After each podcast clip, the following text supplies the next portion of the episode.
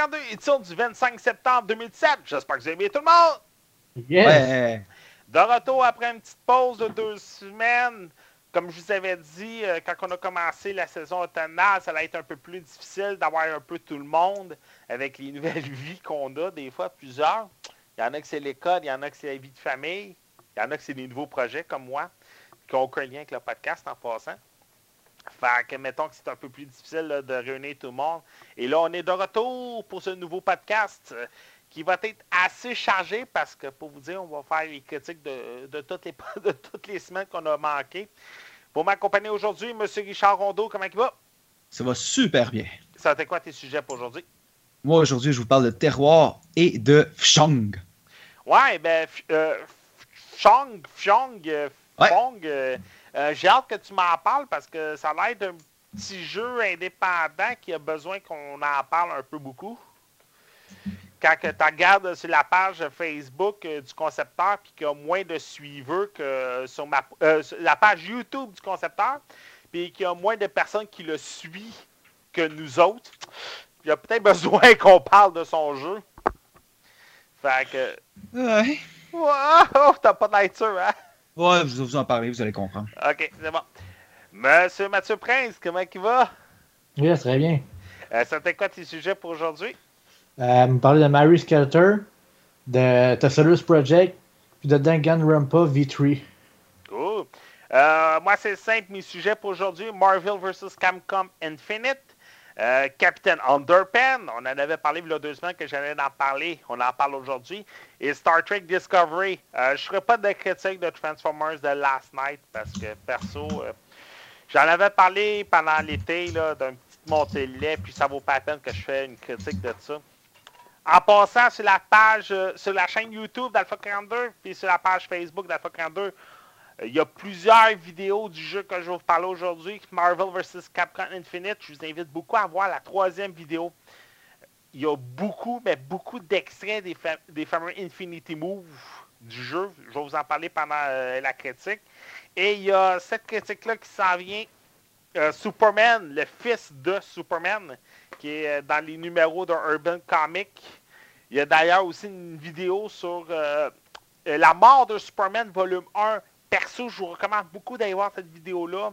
Euh, c'est une petite vidéo personnelle que j'ai faite parce que je me suis procuré par moi-même euh, ce numéro. C'est environ une soixantaine de dollars. C'est 600 pages. Et ceux qui ont mon âge, Richard, ça va sûrement te rappeler des souvenirs. En Ouais. 92, on tuait Superman. Et cette année, on fait les 25 ans de sa mort. Et DC Comics et Urban Comics, ont, chacun de leur côté, ont décidé de rendre hommage à ce fameux numéro qui a comme révolutionné la bande dessinée aujourd'hui, le comic moderne qu'on pourrait dire, avec la mort de Superman. Et c'est 600 pages. C'est dommage, elle n'est pas avec moi. Je pense qu'il est en bas euh, dans le salon. Allez voir la vidéo, vous allez voir que c'est- en en bavé et c'est un, nu- et c'est un numéro de bande dessinée que, que tout le monde doit avoir dans sa bibliothèque. Carrément ça. Alors, je vous recommande beaucoup d'aller voir cette vidéo. Euh, avant qu'on commence, je veux juste faire une montée de lait. Euh, Ah, ça vaut pas la peine de faire montée de lait, sinon je vais perdre mon temps là-dessus. Bon, on y va! Allez voir mon Facebook, vous allez vite comprendre ce serait quoi la montée de lait. Là. Ça vaut pas la peine que je. que je Non, ça vaut pas la peine. Ouais. OK, première critique aujourd'hui. J'avais hâte qu'il sorte parce que je pense que c'est un secret pour personne. Je suis un fan des jeux de combat. J'ai carrément changé une Xbox One puis une PlayStation 4 pour ça, les jeux de combat. Et euh, sortait la semaine dernière Marvel vs. Capcom Infinite de Capcom. Ceux qui sont surpris, euh, levez la main, que ce soit Capcom qui produit Marvel vs. Capcom. Pam, pam, pam. Ouais, la joke plate. OK. euh, Marvel vs. Capcom, on, s'attend à c'est quoi? C'est un jeu de combat. Euh, c'est plus leur premier, je pense que c'est leur 4 ou leur cinquième itération. Il y en a eu à peu près toutes les consoles inimaginables. Euh, bien entendu, comme le dit le titre, on réunit plusieurs personnages autant les personnages de Guardians of the Galaxy, les Avengers, les Defenders. Mais attention, là, on parle des Defenders que moi, je connais de ma génération, Hulk, Doctor Strange. On a des personnages de Resident Evil, de Street Fighter, de Ghosts and Goblins. Euh, on a des et plusieurs autres univers. Euh, je ne vais pas m'attarder sur le mode story plus qu'il faut parce que quand euh, on se rappelle que Street Fighter V, qui est sorti il y a environ deux ans, la grosse critique qui avait été faite chez Capcom, c'était il n'y a pas de mode story. C'était la grosse critique qui avait sorti. Et là, le monde euh, avait, avait, critiqué énormément ce, problème-là. Et là, Capcom, on, dirait, ont voulu régler le problème. OK, cool, vu un mode story, on va en faire un. Mais genre, on dirait que Capcom ont voulu troller la communauté. Je vous explique. Tu sais, Injustice 2, le mode story est très élaboré, très construit. Il y a quelque chose, une histoire qui vaut la peine. Dans Capcom versus Marvel versus Capcom, le mode story, c'est Captain America, Iron Man, il y a des soldats de Ultron. Allons les affronter. Chargement, chargement, chargement, oh. chargement, chargement. Ça, ça pète et là, euh, et là, t'as affronté le personnage de Capcom, euh, de, de, Ultron. Là, t'as fini tes combats.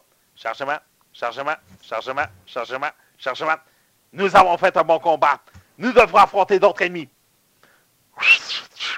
Spider-Man, Captain America, Iron Man. On va affronter d'autres ennemis. Oui, nous avons la Terre à protéger. Chargement, chargement, chargement, chargement, chargement. Et c'est ça pendant deux heures. Je me suis écœuré. Mais quand vous dites écœuré, là, écœuré. Euh, je sais qu'Erika a beaucoup joué au mode arcade. Elle l'a bien aimé. Et personnellement, quand vous jouez à un jeu de combat, c'est surtout le mode arcade qui est le fun.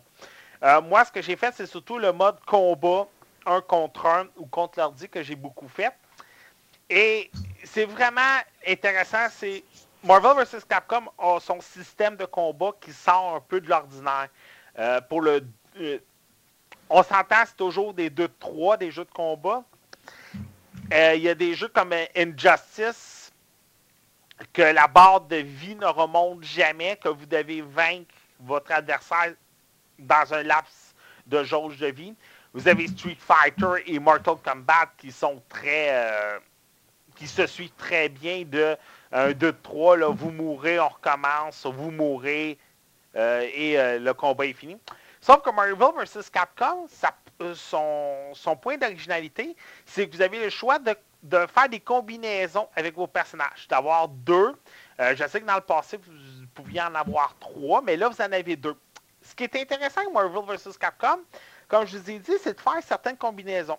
Comme X et Zero de Mega Man, euh, Tao et euh, Captain America des euh, Avengers, Chun-Li et Ryu de Street Fighter, et j'en passe.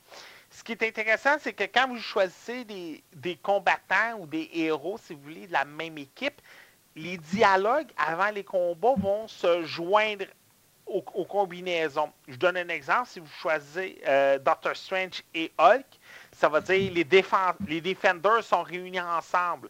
Euh, si, mettons, vous faites un affrontement entre Iron Man et Captain America, bien, les deux vont se dire euh, on va toujours se rencontrer pour faire une guerre civile. Si, admettons, par exemple, vous choisissez Iron Man et Captain America ensemble, là, ça va faire les euh, euh The Avenger Assemble si vous avez les Megaman, euh, les, deux personnages de Megaman, ça va être euh, un dialogue propre à eux, un Street Fighter également, et ainsi de suite. Euh, Gamora puis Rocket Raccoon, ça va être quelque chose va faire avec les Guardians of the Galaxy, et on continue comme ça. Moi, perso, ce que je recommande surtout de ce jeu-là, comme je vous ai dit, c'est le mode arcade et le mode 1 contre 1. Mais c'est surtout pour les fameux Infinity Stones depuis plusieurs années, les jeux de combat, on se rappelle, c'était tout le temps les fatalities ou c'était euh, les, mouvements spéciaux qu'on aimait beaucoup regarder. Mais là, depuis certains jeux, c'est les fameux méga moves qu'on a. Guilty Gear en a incorporé, Mortal Kombat en a incorporé quand on brise les os en 3... En, 3 euh, pas en 3X, mais en... Euh, non, non, va l'avoir. Aidez-moi pas, les gars, hein? Ben non. euh, en tout cas, euh, tu sais, euh, Street Fighter a également les méga moves. Euh, Tekken également.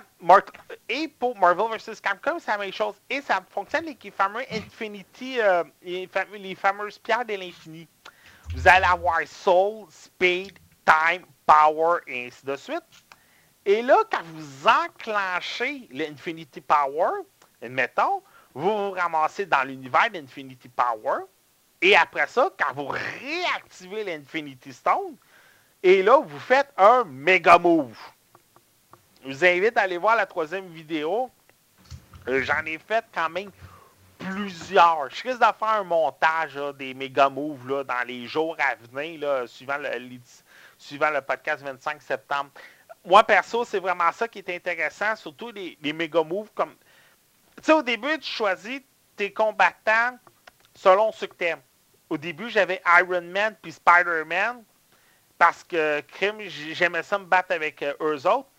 Mais plus que je réussissais l'Infinity Move, mais ça me donnait plus le goût de choisir Thor. Thor, son Infinity Move est vraiment débile mental. Et l'Infinity Move de Nemesis de Resident Evil, il fait peur. Mais, tu sais, peur. Je n'aimerais pas certaines personnes qui ont vu l'Infinity Move, mais qui étaient comme, recommence plus ça, s'il vous plaît. Et c'est et j'aimerais ça le voir sur une télé 4K, les Infinity Move, juste pour voir encore mieux. Mais en passant, si vous faites des crises d'épilepsie, je vous recommande aussi d'avoir un sac en papier à côté, là, parce que vous allez en faire des crises d'épilepsie. Les couleurs sont très belles. C'est un jeu qui a beaucoup, mais beaucoup de belles animations. Si on oublie vraiment le mode story, Marvel vs. Capcom Infinity est meilleur que Street Fighter, personnellement, Street Fighter 5 mais c'est vraiment pour le choix des personnages et par exemple aussi au détriment euh, de Capcom, je vous garantis, j'ai joué avec dans un party de famille et faites-moi confiance, les personnages de Marvel ressortaient plus que les personnages de Capcom dans les choix. On avait beaucoup plus le goût de choisir Iron Man que Mega Man, euh, que X de Mega Man. On avait plus le goût de prendre Ghost Rider euh, que, que d'autres personnages, mettons.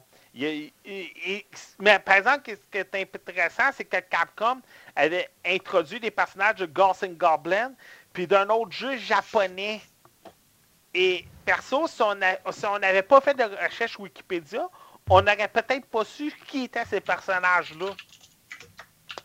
Et eux monde, autant n'était pas intéressé à les prendre, autant c'était comme par curiosité, d'où c'est qui sort. Je vous le recommande, pas tout de suite peut-être, à moins que vous soyez comme moi, puis vous ayez beaucoup de parties de famille, puis que, tu sais, les jeux de combat comme Street Fighter, comme Mortal Kombat, comme Injustice, comme Tekken, si vous êtes comme moi, vous êtes chanceux comme moi, Marvel vs. Capcom, ça va très bien se sortir. Mais par exemple, si vous n'êtes pas un amateur de jeux de combat, ce sera peut-être pas là, euh, le jeu à avoir absolument. Là. Attendez peut-être qu'il sort en rabais. Ça peut peut-être bien euh, sortir pendant un party, mais sinon, moi, je l'ai bien aimé. Mais Injustice, tu sais, on a eu deux, deux, trois jeux de combat cette année, là. Mais entre Injustice et Capcom, euh, Marvel vs. Capcom, ça dépend. Soit vous voulez un bon mode d'histoire, soit vous voulez un bon mode arcade. Celui d'Injustice était ordinaire, si on oublie les méga moves qui étaient intéressants. Mais, mais celui de Marvel vs. Capcom, il est super bon pour le mode arcade. Mode story, celui d'Injustice est meilleur que celui de Marvel vs. Capcom. Fait que ça dépend vraiment où vous voulez pencher pour les jeux de combat. Monsieur Mathieu Prince. Yes. Mary Skelter Nightmare. Ah, ben, au fond, euh, ça rend fois un autre jeu, Dungeon Crawler, euh, qui, au fond de l'éditeur encore, donc euh, ils sont encore en train de grossir le grosseur de, de tout le. Pas c'est en c'est si on est un tel Vita, ça doit être quelque chose comme euh, un tel 1 Vita, c'est pas mal. Ah ouais, ça, euh, ça on la part à chaque fois la joke à part. Mais sincèrement, celui-là, euh, il est plus différent des autres, au moins, sincèrement, euh, niveau euh, graphique, niveau euh, difficulté, ben oui, difficulté oui, parce qu'au fond, il y a comme vraiment des bouts que la difficulté du jeu, c'est comme vraiment un jump. C'est des super facile, puis d'un coup, ça va devenir plus gros. Euh, je veux au niveau qu'est-ce qu'on parle du jeu, parce qu'au fond, ça reste un puzzle crawler RPG quand que euh, Kingdom Hearts font souvent le PS Vita. Donc, je vais juste parler un petit peu de la différence qu'il y a, c'est comme justement la difficulté du jeu. Euh, les graphismes aussi sont chauds, c'est plus beau que les autres. De l'autre côté aussi, euh, dépendamment de où est-ce que tu l'as acheté, ça se peut qu'il faut que tu aies minimum 18 ans. Pam, pam, Euh, juste comme mettons, te donner un exemple, en Australie, il est, il est rated R18+. OK. Euh, c'est ça. Fait que, euh, ben c'est ça. Fait qu'il va pas plus développer là-dessus. Euh, c'est un petit peu comme la, la fois là, que on avait parlé de Crimson Girl. Là. Ouais. Un. Tu là. Ouais, mais- euh, Factory, là, mettons que si tu connais pas la compagnie qui t'arrive avec ce jeu-là, le film va être un peu là. ah, mais ça là, tu sais, c'est un step de plus. Sérieusement, c'est un step de plus que tous les autres jeux. là. Euh, fait que, fait que je pense que vous aimez ça. En tout cas, euh, Ouais, ouais, ouais, on comprend, là. Oui, personnellement, euh, que je trouve poussé, personnellement. Mais sinon, euh, en termes de jeu, c'est que l'histoire est quand même mieux que les autres aussi, parce que ça joue pas mal au niveau de l'horreur. Plus, euh, euh, plus entraînant un peu au niveau du, euh, de l'histoire que tel. Il plus entraînant un peu, je dirais. Niveau rapidité du jeu, niveau combat, ils ont vraiment sorti plus de choses à faire au niveau du combat, d'upgrade, ton bonhomme, toute l'équipe. Donc c'est vraiment pas comme une sorte de copie-coller de toutes les autres, je dirais. Ils ont vraiment comme été chercher des affaires de plus. Euh, donc c'est vraiment intéressant de ce côté-là. Donc moi, je dirais, encore une fois, si vous voulez un autre JRPG dans un Crawler, euh, vous avez toujours aimé les trucs de Ida Factory, équipe, euh, Campbell Heart et tout, ben celle-là, vous allez encore sûrement l'aimer, ça change pas au niveau de ce niveau-là. Euh, mais, sincèrement, mal mieux fait que les autres, parce que je dois te donner quand même. Euh, il y a eu des très bons reviews un petit peu partout aussi.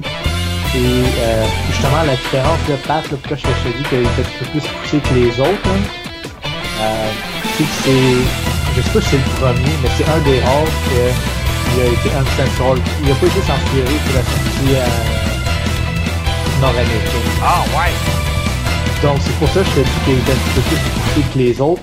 Il y a beaucoup de scènes, des affaires de même au fond que euh, ils n'ont pas été censurés, ils n'ont pas été enlevés comme dans les autres jeux, comparément au Japon. Euh, donc c'est pour ça que je te dis que c'est un petit peu plus poussé pour le monde qui sont peut-être pas nécessairement habitués à ce type de jeu-là. donc encore une fois vraiment fait pour les fans du jeu du genre en tant que là, Dungeon Crawler, l'équipe. Il a pas grand chose de plus de ça à dire, je te dirais. Euh, ça remplit sa fonction, si on pourrait dire, au niveau du jeu. Euh, ils ont été poussés un petit peu plus, ils ont différencié le gameplay justement un peu. Donc tout ça, ça fait faire que le jeu, euh, il vaut la peine quand même fait. Et euh, c'est pas mal ça, je te dirais. Ça fait déjà tout pour toi? Yes. Cool. De toute façon, ça, c'est le genre de jeu, on commence à en avoir parlé pas mal, fait que... Non, c'est ça. Bon.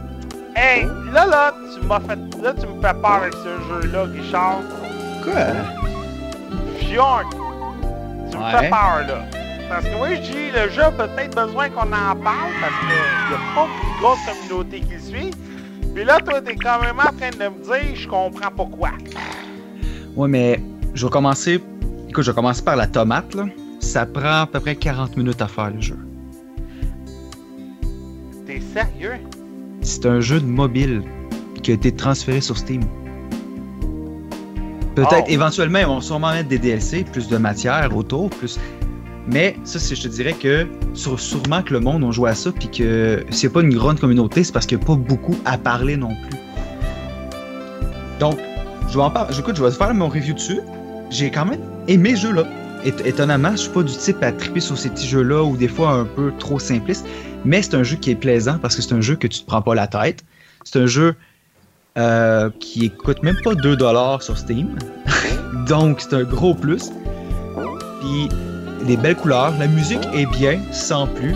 Les contrôles, écoute, c'est. Avoir eu un touchpad, ça a été plus facile qu'avec la souris pointer-cliquer.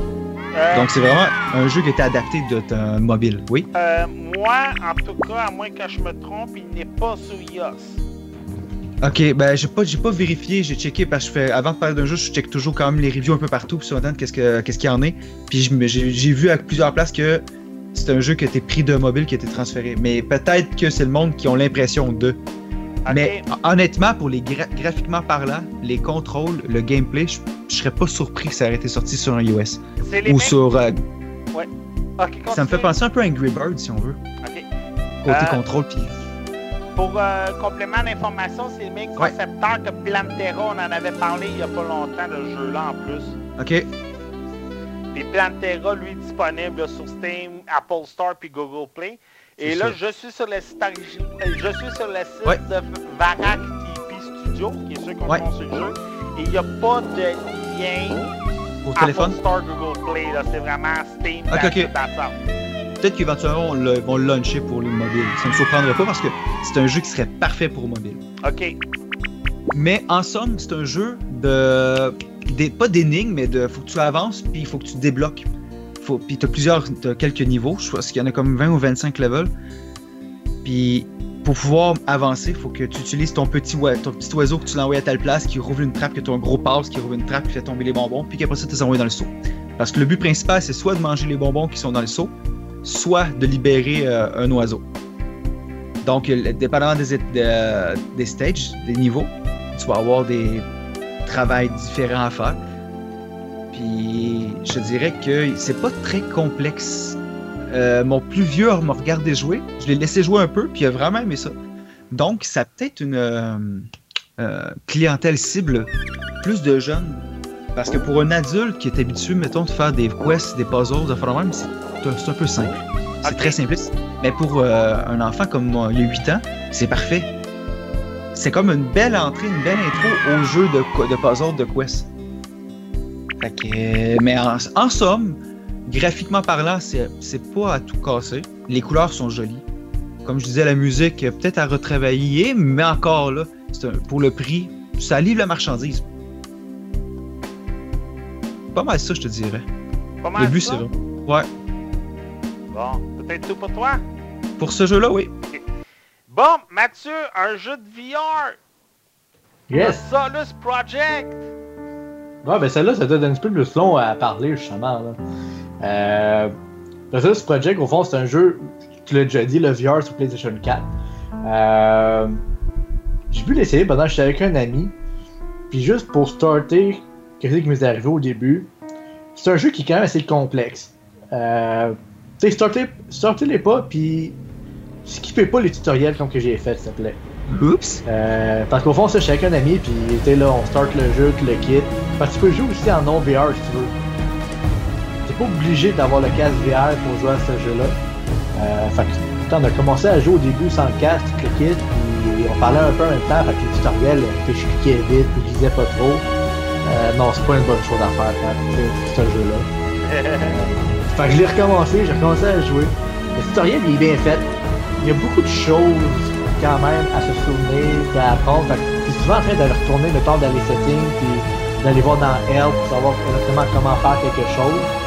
Euh, c'est pas une mauvaise chose, mais c'est juste que le jeu est quand assez complexe, assez complet là, de tout ce que tu peux faire. Euh, puis au niveau des contrôles aussi. Euh, donc ça c'est de 1. De 2, au niveau des graphiques, euh, c'est pas les graphiques du siècle. Par contre, pour un jeu en VR, c'est vraiment. Je te dirais, c'est quand même pas mal mieux que ce qu'on a vu dernièrement. Euh, tu sais, je te parlais un petit peu comme Resident Evil 7 que les graphiques étaient beaucoup moins beaux en VR que pendant que tu jouais juste dessus à la console, puis tout te paraissait flou un peu. Euh, après ça, on avait eu l'autre jeu aussi, euh, que tu sais, je te disais était un petit peu mieux. Ben, Solus Project est encore un petit peu mieux, je te dirais, il s'améliore plus que les jeux sortent. On dirait plus que les jeux s'améliorent avec le VR. Euh, que celui-là, oui, c'est un petit peu moins beau encore de une VR que sur la vraie, que si tu veux jouer dans une TV en tant que tel. Mais ça restait quand même beau, puis très très jouable, je dirais. Puis le jeu, euh, sincèrement, s'il sort, je sais pas s'il est sorti sur PC pour pouvoir le jouer avec la HTC Vive ou quelque chose. Mais quand j'ai joué avec le PlayStation VR, sérieusement, j'ai vraiment eu le feeling que le jeu aurait été beaucoup mieux si j'arrive, mettons, euh, comme le Vive, avoir comme des manettes à chaque main pour pouvoir avec les mains, puis une détection euh, de, tes mouvements, là, un peu. Là. Parce que le jeu, c'est une sorte de survival, horreur, mystérieuse, on pourrait dire un peu. Euh, donc, juste l'ambiance du jeu, ça vient vraiment rendre le jeu déjà là en partant intéressant. Parce que ça te montre une sorte de. tout un monde différent de, de si tu es habitué, tu l'équipe, puis tu marches là-dedans. Puis c'est vraiment ça qui est le fun avec le VR. C'est toute l'ambiance du jeu euh, qui est vraiment le fun. Euh, ça, c'est sûr et certain que si tu un VR, essaye ce jeu-là. C'est pas tout le monde qui va l'aimer, parce que comme je te disais, il est assez complexe. C'est pas comme Point que tu startes le jeu, puis que tu joues avec le, fusil, puis tu tires tout, puis que t'as pas vraiment de difficulté à jouer. Là, ceci, c'est plus un petit peu. Euh, je, je comprends un petit peu plus comme, mettons, à Off-Life, je pourrais dire. Ok. Euh, que tu bouges, que tu prends des objets, que tu fais du crafting un peu, qu'il faut que tu résous des énigmes, que tu trouves des objets, euh, puis tout plein de choses comme ça.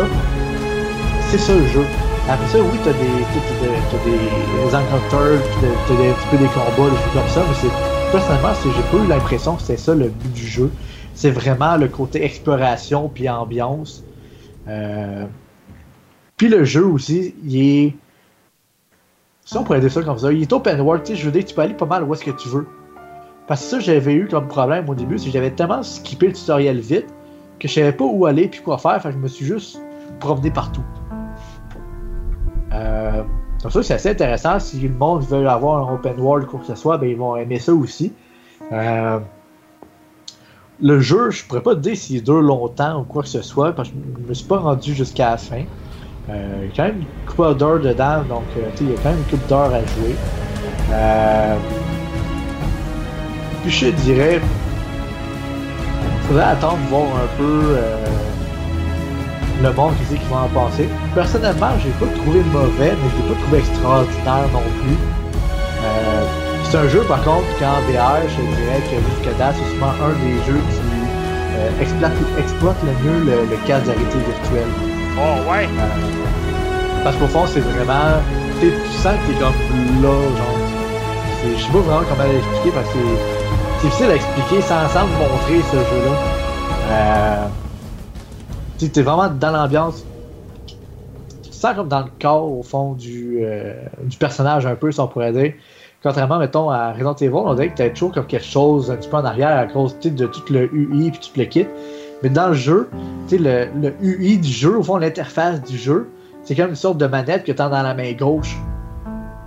Tu as d'avoir comme plein d'affaires qui affichent un petit peu partout dans le dans ton casque, mettons, pour te montrer que tu es dans le jeu, mettons, ta vie ou quoi que ce soit. C'est ah. tout dans une sorte de petite manette qui est dans la main. Une espèce de Pip-Boy, si on veut? Ouais, c'est ça. Ah, ça, c'est cool. Mais c'est pas ce qui manquait. Vas-y, vas-y. C'est ça, c'est qu'est-ce qui est fun, c'est que ça, ça te. Ça te met encore plus dans le jeu parce que t'as pas comme toutes les UI et l'interface qui viennent te cacher dans le jeu. Là, t'es vraiment comme, carrément comme le bonhomme dans le jeu qui se fait suivre comme niveau de vie, de tout le kit à partir d'une machine dans ta main. Fait que ça, j'ai trouvé l'idée assez géniale, sérieusement, puis euh, très très bien euh, intégrée dans le jeu. Euh, quand que tu sautes, quand que tu te fais mal, tout le kit, c'est que ton casque commence à briser. Faire de juste flasher rouge dans un jeu, mettons, pour dire attention, t'es quasiment mort, c'est que là, ton casque va, tout commencer à craquer. Euh, pour te montrer comme quoi tu commences à manger des dégâts ou quoi que ce soit. Donc, comme je te dis, c'est vraiment comment qu'ils ont pensé à intégrer le jeu puis à faire toute l'ambiance du jeu puis euh, l'immersion du jeu que j'ai été assez surpris par les développeurs de ce côté-là. Ils ont vraiment. Euh, ils ont vraiment pensé à leur affaire sérieusement. Puis ça paraît. Euh, donc regardez ce jeu-là. Et surtout, vous avez un VR. Puis ça, ça, pourrait être un jeu qui va sûrement vous intéresser quand même parce qu'il est assez spécial. Donc c'est. C'est un bon jeu. J'ai pas rien d'autre à dire que regardez un peu puis essayez-le si vous pouvez, tout simplement. Pour ce jeu-là? Yes. Ça va vite quand même pour les jeux, hein? Mais quand on, tu tombes sur un bon jeu, c'est facile d'en parler. Là. Ouais, non, ça c'est sûr. Euh, on y va avec toi, Terroir. Oui, ça, écoute, j'ai reçu un texte de, sur euh, Facebook. Ça, c'est quand je vois que c'est Erika qui m'écrit, je fais comme Yeah, un nouveau jeu. Puis là, elle m'écrit Ça, c'est un jeu fait expressément pour toi. Mais là, c'est parce que moi, je suis au gym. Là. Je vois ça popper. Mais elle me dit pas c'est quoi le jeu. Je fais Ah, tabarnak Là, faut que je me retourne chez nous. L'eau des jeux, trouver c'est quoi. Quand j'ai rentré le jeu puis que j'ai vu c'était quoi, en partant, tu vois le receipt terroir. Oh, là, là j'ai pogné un deux minutes. Puis là, je load ça, puis je check ça sur le store. Puis oui, c'est vraiment un jeu de management, de gestion. Un peu à la. Pas à la Farmville, mais ça donne des airs de. Mais tu développes un vignoble. Puis pour ceux qui ne savent pas, moi, je suis sommelier, puis je suis un tripeux de vin. Fait que, quand j'ai vu ça, j'ai tout de suite flashé, j'ai embarqué là-dessus, j'ai joué. Écoute, c'est étonnamment précis. Comment la vinification fonctionne, comment la vigne se développe, l'entretien à faire sur une vigne, ensuite toutes les étapes, autant le pressage, la récolte, la fermentation, la mise en cuve, la mise en barrique, le tout, tout, tout, c'est tout est là. C'est vraiment super bien fait. Donc, c'est un jeu, sur le coup, j'ai trouvé ça cool. L'interface, ça me faisait penser un peu à Catan. Je sais pas si vous connaissez ça, ce jeu, le board game Catan. Euh, possible, ça me dit quelque chose? C'est un des jeux de, de, table les plus populaires au monde. Il y a des tournois de tout ça, c'est vraiment méga gros. C'est un jeu de gestion aussi. Mais le côté hexagonal, dans le fond, que tu, tu te promènes sur la map, ça me faisait beaucoup penser à ça. Puis c'est bien fait, la musique est intéressante. Euh, comment qu'ils ont les, les écritures, les, euh, le, le, font qu'ils qu utilisent pour écrire, c'est super joli. Ça te fait vraiment comprendre un peu l'univers de la fabrication du vin. Parce que, et ça y va vraiment étape par étape, ton, quand tu développes tes vignes, premièrement, dépendamment du sol, les différents types de vignes ne réagiront pas pareil. Si tu mettons du Cabernet Sauvignon, du Sauvignon Blanc, du Moscato, du Chardonnay, ou peu importe le type de raisin que tu vas faire pousser, il y a euh, ils ont des spécifications différentes à respecter, dépendamment du sol que tu vas le planter, dépendamment de euh, la saison que tu es. Si tu as plus de soleil, plus de pluie, tu vas venir couper plus tes feuilles ou moins. Puis il y a les maladies qui peuvent se pogner là-dedans. Tu peux avoir du fungus, tu peux avoir trop de la sécheresse qui va faire que tes raisins ne se développeront pas. Tu vas avoir beaucoup de facteurs qui vont venir jouer sur la qualité de ton produit. Ça, le, le jeu le prend en compte. C'est vraiment cool.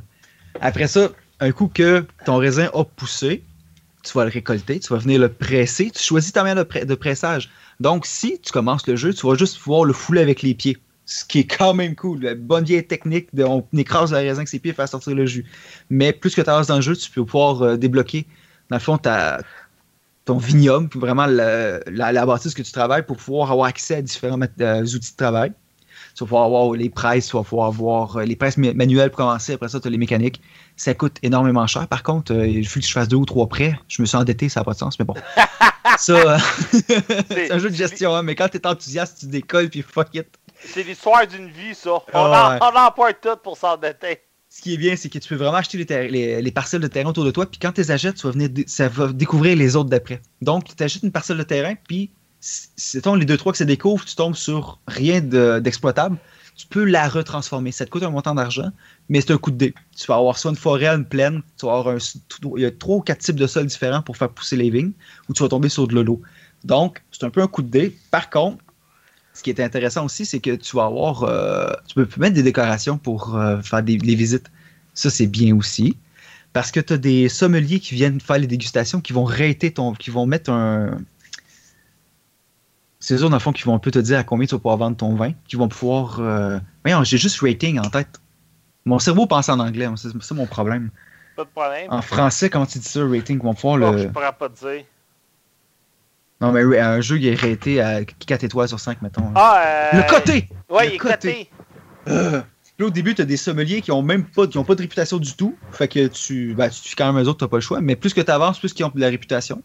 Puis ils vont être plus précis, puis ils vont pouvoir dire que le vin vaut plus cher. Donc, les compagnies à, qui tu vas vendre, ils vont avoir plus confiance d'acheter.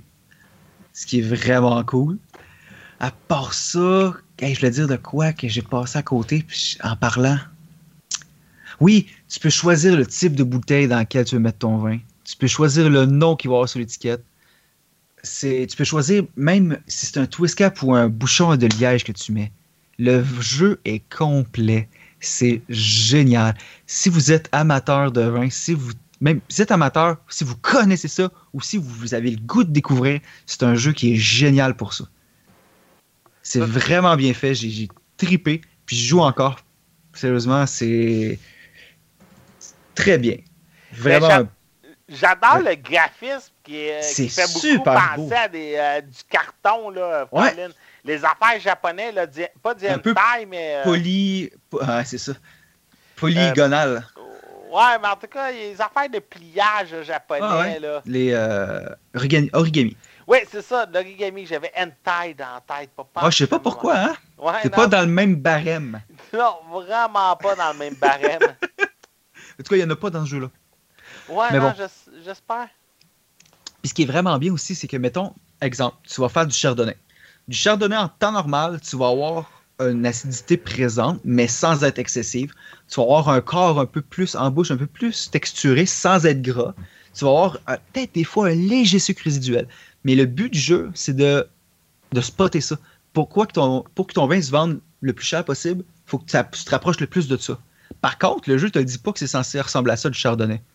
Donc, mettons que je partais avec un petit avantage. Mais, parce qu'en pressant, en faisant fermentation, dépendamment du temps que tu laissais fermenter, tu vas venir chercher plus d'alcool ou tu vas garder un sucre résiduel. Ou le type de pressage, tu vas avoir différent, tu vas avoir un autre type de. Le pressage, par contre, euh, c'était à la machine, tu perdais un peu d'acidité. Puis au sous-tirage, si tu allais sous-tirage mécanique, tu boostais ton acidité, mais tu perdais du sucre. En tout cas, tu as vraiment des, assemblages pour sortir un produit X. Puis tu vas faire une autre récolte, dépendamment de s'il est bien sorti avec le soleil, etc. Ton, vin, ton raisin a plus gorgé de sucre ou non. Là, tu vas ajuster ton pressage, tu vas ajuster ta fermentation pour réussir à avoir un vin qui est censé donner ce qu'il donne. Tu sais, si tu trouves un chardonnay que tu goûtes, puis ça goûte pratiquement le cabernet sauvignon, euh, le sauvignon blanc, parce qu'il est vraiment trop sec, puis qu'il est quand même assez, euh, assez frais en bouche, assez strict. C'est comme, oups, ça goûte pas le chardonnay, tu sais. Mais bon, le, jeu est là pour ça. C'est vraiment cool. Fait que c'est un gros pouce en l'air. Pour vrai, j'ai trippé. Merci énormément, Erika, d'avoir pensé à moi pour ça. Puis good job à la gang qui ont fait ce jeu-là. Génial. Non, sérieux, le jeu, il a l'air très beau, là. Ah oui. Mais pour euh, les, styles polygonales, ça me rappelle beaucoup les jeux de stratégie. Là. Il y en a plusieurs qui ont sorti dans les dernières années là, euh, qui utilisaient le même style polygonal. Là. Je pourrais pas t'en nommer là, tout de suite comme ça qui me sort par la tête. Là. Il y en a eu tellement eu. Là. Ça va être tout pour toi pour terroir? Oui, monsieur. Mais je savais pas que tu étais un vignoble. Un sommelier. Un sommelier? As-tu beaucoup d'hectares ou euh, c'est juste. Non, non, non, moi je produis pas de vin. Moi je suis un professionnel du vin. Ah, ok. Tu fais partie des bêtes de foire euh, qui goûtent du vin et peuvent dire l'année puis la provenance, là. Ouais, c'est ça. Euh, comme moi, à mes débuts, moi, c'était avec la bière, avec Bistro 42, sauf que j'ai arrêté ça parce que entre quand j'ai commencé puis aujourd'hui, le monde, ils ont comme vraiment comme jumpé d'une étape, là. T'es plus capable de suivre partout à un moment donné, là. La bière, je tripe aussi, mais c'est tellement vaste et large, la bière aussi, là. Ah, ben c'est ça, c'est ça qui est le problème, c'est ça commence à devenir trop vaste, là. Euh, quand tu regardes, ah, c'est quoi une nouveauté de la semaine? Ben, j'ai eu 20 bières. Puis euh, tu vas à une autre place, puis l'autre ici, il y en a eu un autre 20. C'est comme crime. Tu as été rendu à 40 bières en une semaine à tester. C'est des marathons. c'est ça pareil.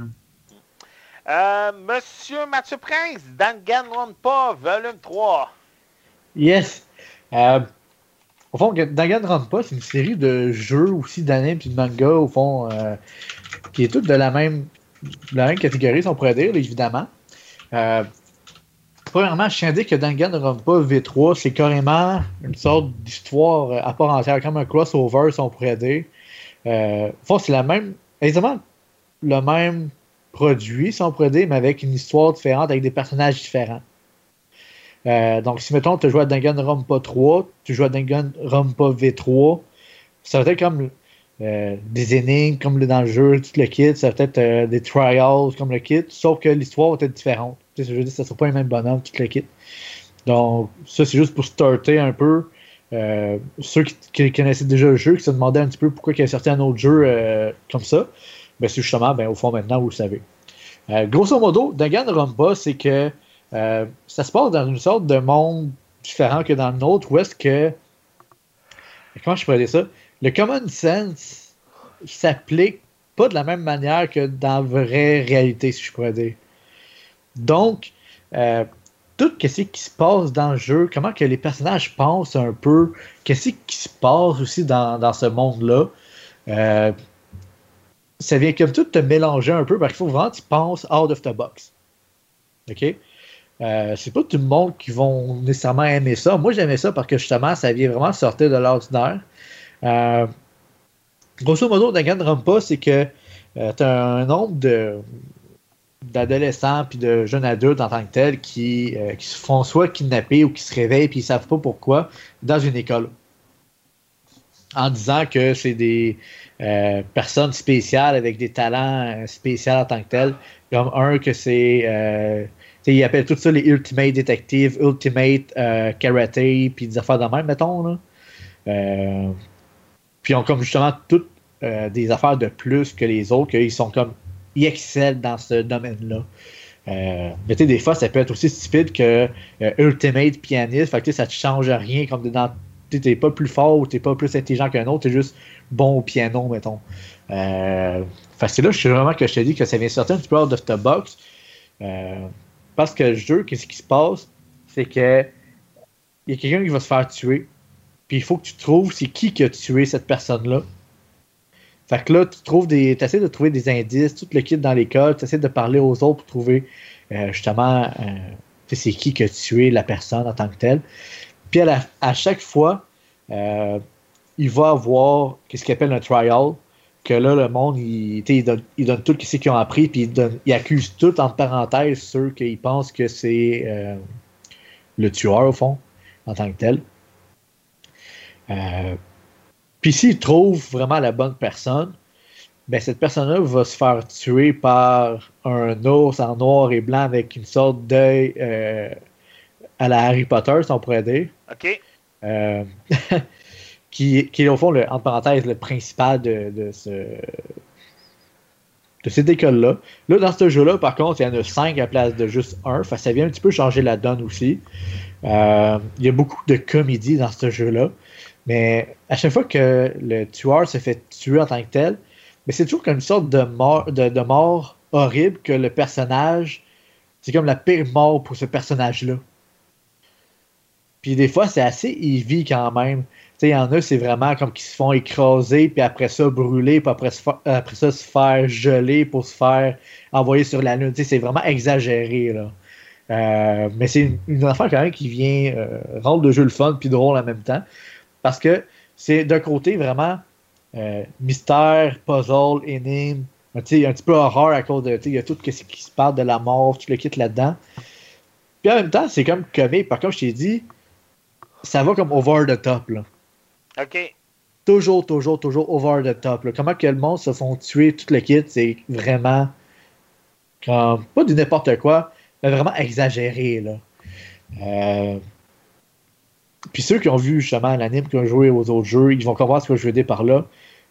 Puis c'est qu'est-ce qui rend cette série de jeux-là, cette série tout court-là, plaisante à voir, c'est que c'est tellement exagéré. Les bonhommes, ils capotent tellement. Euh, l'expression faciale des personnages, tout le kit, euh, sont vraiment trop exagérés. Puis sérieusement, c'est ça qui est son charme à ce jeu-là, puis à tous les autres jeux. Euh, tout simplement. Je vous dirais par contre, jouez pas à celui-là en premier. pourquoi? Oui, un tutoriel qui t'explique comment jouer, tout le kit. Oui, tu peux setter, mettons, les énigmes entre facile jusqu'à difficile, puis la logique de facile jusqu'à difficile parce que oui, tu as le setting différent pour la logique puis pour les puzzles. Tu sais, je te disais que la logique du jeu, tu common sense est complètement différent, puis vous passez out of the box. ben, tu peux setter justement que ce soit facile ou plus difficile. Mais garder quand même les puzzles difficiles, mettons. Donc ça, c'est quand même assez plaisant qu'ils ont vraiment fait comme deux sortes de difficultés comme ça que tu choisis vraiment différents. Euh, mais pourquoi que je dis de ne pas prendre ce jeu-là en premier? C'est que il t'explique pas vraiment l'histoire, il t'explique pas vraiment le monde de Danganronpa, si on pourrait dire. C'est vraiment mieux de commencer avec l'autre Danganronpa 3 ou bien de juste commencer avec Danganronpa tout court pour vraiment apprendre c'est quoi ce monde-là, c'est pourquoi que pourquoi que ça marche comme ça dans cet univers-là, mettons. Parce que ce jeu-là, c'est vraiment. On dirait c'est vraiment fait pour le monde qui ont déjà joué puis qui connaissent cette série-là. Sincèrement, euh, quelqu'un qui est nouveau ou quoi que ce soit, il va soit pas comprendre puis il va lâcher vite à cause que justement, ça fait aucun sens pour lui. Par contre, si tu as vu les animes, tu as vu les autres jeux, tu as joué aux autres jeux, tout le kit, le jeu va faire extrêmement du sens puis tu vas embarquer tout de suite dedans. Euh, donc oui, le jeu est très bon, mais euh, c'est pas comme le jeu pour starter en tant que tel dans Danganronpa. Le jeu, il mélange point and click puis first person. Euh, t'as les parties, t'as les phases au fond, comme je te disais, il euh, faut que tu trouves des preuves, puis il faut que tu trouves des, des réponses, puis des, c'est quoi qui se passe en tant que tel.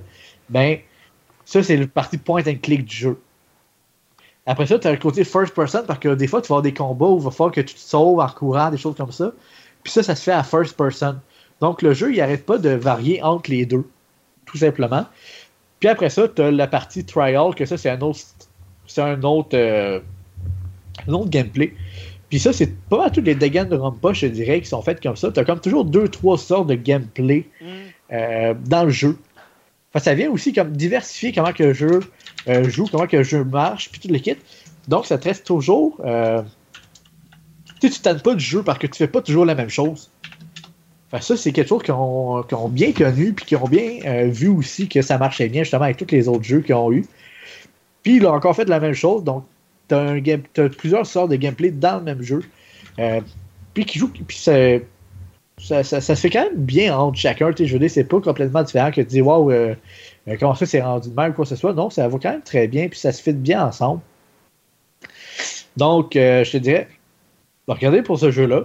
Si ça vous intéresse, que vous cherchez quelque chose, justement, comme je disais, puzzle, énigme, horreur un peu, avec des affaires vraiment over the top, mais que vous connaissez pas Danganronpa en tant que tel, commencez avec Danganronpa ou Danganronpa 3 avant de, écouter, euh, avant de jouer au V3, ou bien écouter l'anime en premier avant de, euh, de jouer au jeu. Après ça, allez voir le V3, puis c'est sûr et certain que euh, si vous avez embarqué avec les autres, puis vous en voulez plus, ben ça, ça va faire exactement c'est quoi vous cherchez. Puis l'histoire est complètement différente que celui du manga ou du jeu ou quoi que ce soit. Donc, comme je te dis, vous ne seriez pas comme Ah, mais ça, j'ai déjà vu ça, quoi que ce soit. Non, c'est complètement différent. Donc, allez voir ça. Puis, euh, si vous cherchez un nouveau Danganronpa, vous ne pas qu'il était sorti, ben achetez-le tout de suite. Sinon, ça a l'air d'être intéressant pour vous. là, je vous dis, sortez avec le, premier du nom pour, euh, pour apprendre tout l'univers du jeu en tant que tel, puis vous allez voir que c'est vraiment intéressant. Ça être tout pour toi? Yes. Hey, avant qu'on embarque dans la section cinéma, euh, Richard, je pense que tu es fan de football comme moi. Je me Semi, là. Ouais, semi, ok.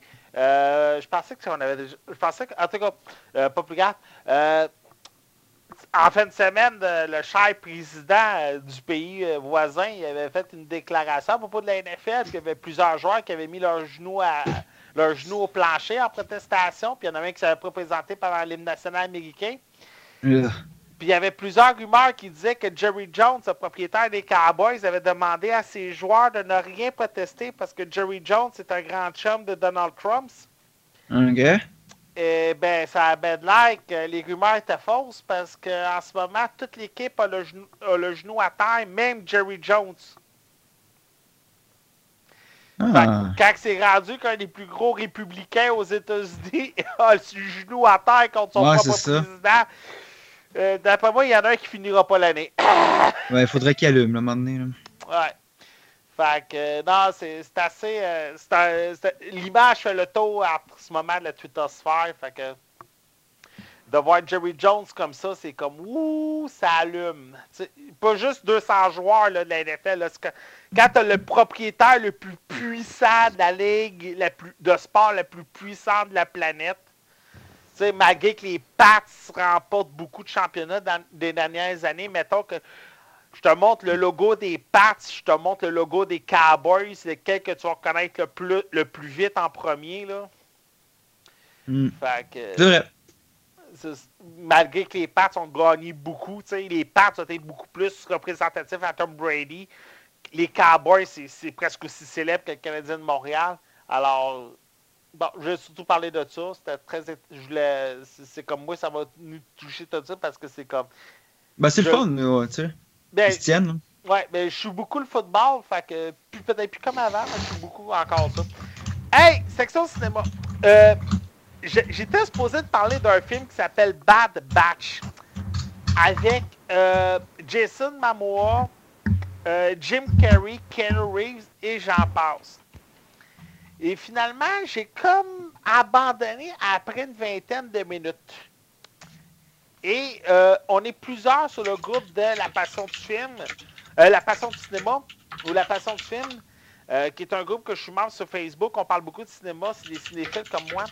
Et on a parlé euh, beaucoup de ce film-là. Et écoutez, écoutez pas ce film-là. Aussi simple que ça. C'est du gros n'importe quoi. Un, pas de dialogue. Puis après 10 minutes, vous allez vouloir arrêter.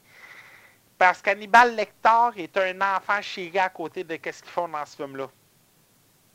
J'avance pas plus, mais regardez pas ce film-là. Perso, là, euh, pour que je trouve que Goon 2 est meilleur que The Bad Batch, ça vous donne ça une idée? Puis Goon 2 est vraiment mauvais, mais Goon 2, j'en ferai pas une critique non plus, parce que ça vaut pas la peine que je parle de ce film-là. Voilà. Euh, je vous parle par exemple de Capitaine Underpants, si vous aimez mieux Capitaine Bobette. Euh, on en avait parlé là, lors de notre dernier podcast que je voulais le voir parce que ce film-là m'intriguait beaucoup. Il y a eu des bonnes critiques sur les médias sociaux. Euh, c'est de DreamWorks. Depuis que DreamWorks sont redevenus un peu indépendants et ou avec Fox, on dirait qu'ils ont haussé un peu la barre pour leur film d'animation. Quand tu dis que Illumination euh, faisait des meilleurs films DreamWorks, DreamWorks devait retrouver leur lettre de noblesse. Et avec, euh, on a eu, on a eu, c'est quoi qu'on a eu il n'y a pas longtemps de DreamWorks qui était bon aussi? Ah, Colin. Le, parce que, tu sais, DreamWorks, à part Shrek, Kung Panda, c'était pas grand-chose. Mettons que les premiers DreamWorks étaient assez mauvais, là. Mais sinon, DreamWorks en ont... DreamWorks... Ah, c'est Baby Boss. On nous a offert Baby Boss, on nous a offert Captain Underpants et ça vaut la peine. Euh, on va suivre les aventures de deux enfants de la première année. Euh, on suit, euh, donnez-moi un instant, George et Harold. les deux sont des enfants de première année. Un est plus un scénariste de bande dessinée et l'autre est beaucoup plus un dessinateur. Les deux ont, une maison dans les arbres et vont dessiner un héros. Capitaine Bobette, Capitaine Underpants. Et ils font beaucoup aussi les, les 400 coups ensemble. Bien entendu, leur directeur, directeur euh, Cochon, euh, veut les séparer. Il ne veut plus qu'ils soient dans la même classe, alors selon eux autres, leur amitié sera vouée à l'échec. Un des deux enfants décide de vouloir hypnotiser euh, le directeur avec une bague qu'il a trouvée dans une boîte de céréales. Bien entendu, selon eux autres, ça ne marchera pas. C'est juste pour le fun, juste pour rire. Et finalement, ils réussissent à hypnotiser le directeur pour de vrai pour qu'il devienne le capitaine Bobette. Euh, selon eux autres, il n'y aura rien à faire. Y a pas, les méchants n'existent pas. Ben, bien entendu, bien malgré eux, il y a un vrai professeur qui va devenir professeur de sciences à l'école, que lui va, va devenir le vrai méchant. Euh, tu sais, Richard, était très euh, curieux à propos du film. Ouais. Écoute, écoute-le avec les gars. Non? Vous, oh, allez triper. C'est cool. C'est vraiment bon. Tu sais, tantôt, le je disais, là, Marvel vs. Capcom, les scénarios étaient petits. Il y avait le one-two, mais il manquait, tu sais, on dit tout le temps le one-two punch. Il n'y avait pas de punch après le one-two. Mais Captain Bobette, il y a beaucoup de one-two punch. Et énormément. Le dialogue est simple, il est rapide, mais il y a des bonnes jokes tout le temps. Et ça arrête pas. C'est pas redondant, c'est pas tout le temps la même affaire. C'est ça. Et... des fois, tu pognes un film qui ont du one-two punch, comme tu dis, mais c'est parce que le punch est tout le temps de la même manière. C'est comme, ah, tu tannes. Ouais, mais tu sais, c'est sûr que c'est beaucoup de jokes pour enfants, mais des jokes que tu vas rire. Et c'est Kevin Hart et euh, euh, Ed Helms qui font les voix. Euh, Kevin Hart. Hmm? Ouais, j'adore Kevin Hart. Ouais, ben ça, Kevin Hart, en ce moment, c'est comme le comédie, c'est comme l'humoriste comédien là, des années 2000. Le gars, comment je pourrais dire, accumule les succès. Et euh, Ed Helms, sa face vous dira peut-être rien, mais c'est lui qui fait. Il jouait dans les Very Bad Trip. Euh, il a joué aussi dans les. Euh, il en a fait plusieurs là, dans les dernières années. Il a fait Stretch, il a fait Vocation, il a fait Love de Cooper. Son visage va vous dire peut-être quelque chose si vous le tapez sur Google. Perso, je vous recommande beaucoup le film. C'est un bon film familial. Et comme j'ai dit tantôt, depuis plusieurs années, Disney avait vraiment le monopole des films pour enfants. DreamWorks sont souvent essayés, à part Shrek, Kung Fu Panda. Bon, je sais, il y en a plusieurs qui vont me dire T'oublies Madagascar. Oui, mais Madagascar, à part le premier. C'est qui qui fait Monster Inc? Euh, Monster Inc, c'est Pixar. OK, oh, c'est vrai, oui, oui. Pixar, c'est Disney. Oui. Euh, tu sais, euh, DreamWorks avait beaucoup de la misère. Euh, DreamWorks a été chez Disney pendant un bout, faisait beaucoup de films direct to Netflix. Mais on dit, là, depuis qu'ils se sont associés avec Fox, on voit le casser de récupérer leur lettre de noblesse. Et avec Baby Boss, Baby Boss qui est très bon en passant, Captain Underpants, ça vaut la peine. Je le recommande beaucoup. Vous allez beaucoup rire. Euh, les animations sont simplées aussi, mais tout est simplet. C'est peut-être ça qui est le fun. C'est simple, c'est efficace. C'est voilà, c'est exactement le mot que j'allais dire. Efficace. Oui. Euh, le prochain film que je vous parle. Euh, là, c'est pas d'un film que je vous parle. C'est d'une télésérie. C'est pas un secret pour personne. Je suis un tricky, je suis un tricker, je suis un grand fan de cette franchise depuis plus de 50 ans. 50, ouais, c'est ça, 50 ans, 1966. Et avec tous les nouveaux films de J.J. Abrams qui sont sortis depuis 2009, je pense que c'était plus un secret qu'on attendait une refonte télévisuelle pour la franchise de Star Trek. On l'attendait beaucoup. Il y avait eu plusieurs rumeurs qui, apparaissaient depuis quelques mois, depuis quelques années, et on nous a annoncé Discovery. Euh, là, euh, c'est une toute nouvelle équipe qui est derrière la production de Star Trek Discovery. C'est Brian, euh, Brian Fuller qui est à, la, à la production. Brian Fuller est beaucoup connu pour Heroes, pour Hannibal. Il a été dans les dernières vagues pour Star Trek Voyager, Star Trek Deep Space Nine. Alors, c'est un gars qui connaît un peu la sauce.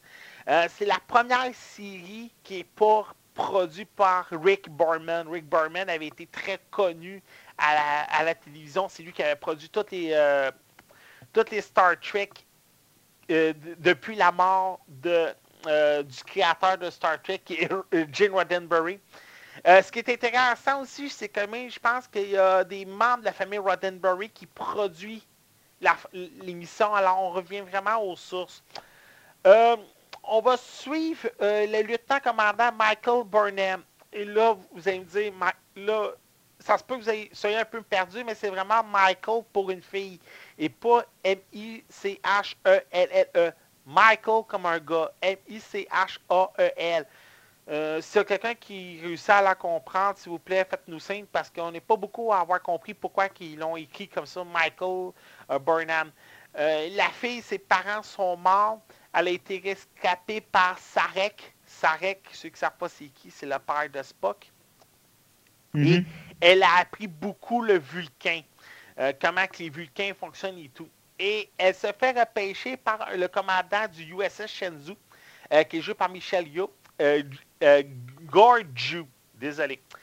Ils vont tomber sur une embuscade créée par une des nombreuses races Klingons. On a appris pendant Star Trek Voyager euh, qu'il y avait plusieurs races Klingons, qu'il n'y en a pas juste un, qu'il y en a plusieurs.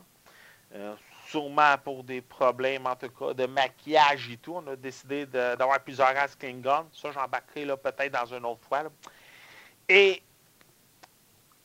on essaie, bien entendu, euh, Michael Burnham va essayer, bien entendu, avec euh, l'équipage euh, du Shenzhou, de, comment je pourrais dire, d'éviter la guerre avec les Klingons. Hier, c'était une première historique télévisuelle mondiale. Les deux épisodes étaient traduits dans 118 pays dans leur langue d'origine de ces pays-là. C'est la première fois de l'histoire de la télévision qu'une nouvelle série était traduite direct. Normalement, je vous donne un exemple, la version française, on l'a un an après ou six mois après pour en France. Euh, au Mexique, je pense c'est un- une semaine plus tard. Euh, d'autres pays, c'est presque un an, deux ans plus tard. Mais c'est la première fois de l'histoire de la télévision qu'une- que deux épisodes étaient traduits en même temps. Et ça, c'est comme, ça a été comme ça pour les 24 épisodes de la série. C'est la première série en plus qui va être euh, qui est produite directement pour CB CBS All Access, qui est le nouveau, euh, qui est le nouveau euh, service de streaming de Viacom aux États-Unis, Viacom Paramount. On va beaucoup avoir des, on veut un peu comme Disney avoir son propre système à la Netflix où on va avoir du Star Trek, du NCIS, du CSI, du Big Bang Theory, du Met Your Mother et j'en passe. CBS veulent le grossir et le fait d'avoir du Star Trek Discovery, c'était beaucoup pour mousser les abonnements de CBS à All Access. Au Canada, on est extrêmement chanceux parce qu'on n'est pas obligé de s'abonner à un service, malgré que Crave TV, qui est le service de Bell, l'offre, la série. On peut les écouter en direct autant sur CTV, sur Space, ce qui est normal, et sur Z-Télé. Sauf que Ah ouais. oui, sauf que ma- euh, l'exception, c'est que sur Z-Télé, je vous donne un exemple parce que pour garder comme le, le côté exclusif, là, sur CTV, euh, sur Space, l'épisode commence à 20h30. Sur CTV, 20h35. Et sur Z-Télé, à 21h. Vous voyez le genre un peu, là? Euh, c'est vraiment là pour garder là comme euh, les droits là, de production, de diffusion. Puis sur Crave TV, c'est comme euh, le lendemain. Ok. Si vous êtes un fan de Star Trek de la nouvelle génération, vous allez vous retrouver facilement. Il y a des lens flares. L'image, c'est très sombre. Attendez-vous pas au Star Trek qu'on a connu euh, pendant plusieurs années, entre les années 90 et les années 2000, avec euh, l'équipage de Picard, de Capitaine, euh, Chico- de Capitaine Catherine sais, Deep Space Nine, Enterprise et tout ça. On n'a pas ce côté-là happy, comment je pourrais dire, Euh, on n'a pas, pas des épisodes of the week. On n'a pas les, les aliens of the week, on n'a pas les missions of the week. On a vraiment un épisode de deux heures qui aurait pu être carrément un film de Star Trek. On a mis beaucoup d'argent sur les effets spéciaux, sur les décors, euh, un côté très sombre, beaucoup d'attaques, beaucoup d'action. Euh, les Klingons sont pas juste gentils, puis on va vous attaquer, mais finalement on vous attaque jamais, là, sauf une fois qu'un oiseau de proie euh, qui est, qui est camouflé. Là. Les Klingons sont méchants, puis ils veulent attaquer et tout. Et en passant, si vous êtes capable, un petit clin d'œil sur Netflix, parce que aux États-Unis, c'est sur CBS All Access. Au Canada, c'est sur euh, Crave TV. Puis partout à travers le monde, c'est sur Netflix. Sur Netflix, on peut écouter l'épisode en Klingon. Mais. Mais oui. C'est bien cool. Et justement, on a tellement voulu garder le langage Klingon que quand c'était les Klingons, normalement, tu écoutes un épisode de Star Trek, un film de Star Trek, quand les Klingons parlent Klingon, il y a toujours le, syndrome de 13 Warrior, comme je, comme que je dis. Les deux premières minutes vont parler en Klingon, puis tout d'un coup, ils parlent en anglais, comme ça par hasard. Mais là, les Klingons parlent Klingon pendant les deux épisodes complets. Ils ne parlent jamais en anglais, sauf quand ils parlent au capitaine euh, de la fédération. Sinon, ils ne parlent jamais en anglais, c'est toujours en Klingon. il y a de très bons commentaires en, ce moment sur les deux épisodes, sauf si c'est du coup-ci, coup-ça. Autant il y en a qu'ils ont tout de suite embarqué, qui ont beaucoup aimé, parce que justement, il y a beaucoup d'action, ça bouge, ça n'arrête pas. On met de côté le défaut des Star Trek des années 90-2000, on met de côté le côté très scientifique, malgré qu'il y en a beaucoup. Star Trek ne peut pas être Star Trek sans les côtés scientifiques, sans les affaires qui sortent euh, sans qu'une ni tête, mais qui, ont un lien. ils veulent dire quelque chose, pour toi c'est sans qu'une tête, mais pour eux autres, tout est là, tu sais. Euh, euh, Star Trek a toujours ce petit côté-là scientifique que tu comprends rien, mais que finalement tout est vrai.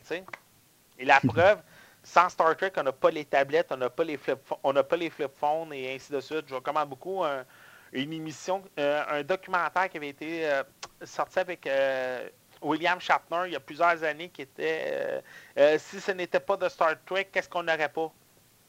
Et euh, c'est assez, euh, assez représentatif de tout ce que fait Star Trek depuis 60 ans. Euh, c'est très... Tout ce qui fonctionne dans les films depuis 2009, on l'a amené à la télévision et c'est ça qui fonctionne. Sauf qu'il y en a plusieurs comme moi qui vont être plus. on va attendre une deuxième, puis une troisième, puis une quatrième épisode. Parce que la façon qu'on nous finit l'épisode, c'est comme, on le sait que ça finira pas de même. Fait que c'est comme, t'es pas surpris, puis tu sais qu'il va arriver autre chose. Puis, euh, il y a un personnage qui est important dans la série, qui est Jason Isaac, euh, qui est euh, le père de Draco Malfoy dans les Harry Potter. C'est lui qui fait le capitaine du Discovery. En passant, c'est la première fois qu'une série de Star Trek, ce ne sera pas le capitaine ou le commandant qui va être la vedette. Ah non? C'est... Ouais, tu sais, ça vraiment. Euh, euh, c'est comme si Spock serait la vedette de, de, Star Trek. Ok, ok, c'est l'officier scientifique. exactement. Le commandant. Ouais, le, le lieutenant commandant, tu sais. Le second, là. Ouais, c'est ça. Euh, ah ouais, c'est cool ça. Ouais, c'est vraiment cool. Oui, ok, il y en a plusieurs qui disaient que euh, quand on est dans Deep Space Time, Désolé, euh, euh, j'ai un petit blanc de mémoire pendant deux secondes. Euh, Cisco. Tu sais, il y en a plusieurs qui disaient, ouais, mais Cisco, il était commandant, il n'était pas capitaine. Justement, il était commandant, mais c'était quand même lui qui était en charge du Deep Space Nine. C'était lui qui était quand même le, big boss, Cisco. De la station, oui. Exactement. Mais là, c'est la première fois que, tu sais, c'est quelqu'un qui n'est pas le big boss, qui est la vedette. Et euh, tu sais, Jason Isaac, on avoue, c'est un acteur qui est quand même assez établi, autant avec les Harry Potter, autant avec les 1 million de B-movies que ce gars-là a fait. Sérieux, si vous pensez que ce gars-là a juste fait Harry Potter, allez voir son Wikipédia et son IMDB, puis allez en club vidéo, vous allez, vous allez tomber en votre, votre chaise. Ce gars-là fait autant de films que Eric Robert et Jason Statham réunis ensemble.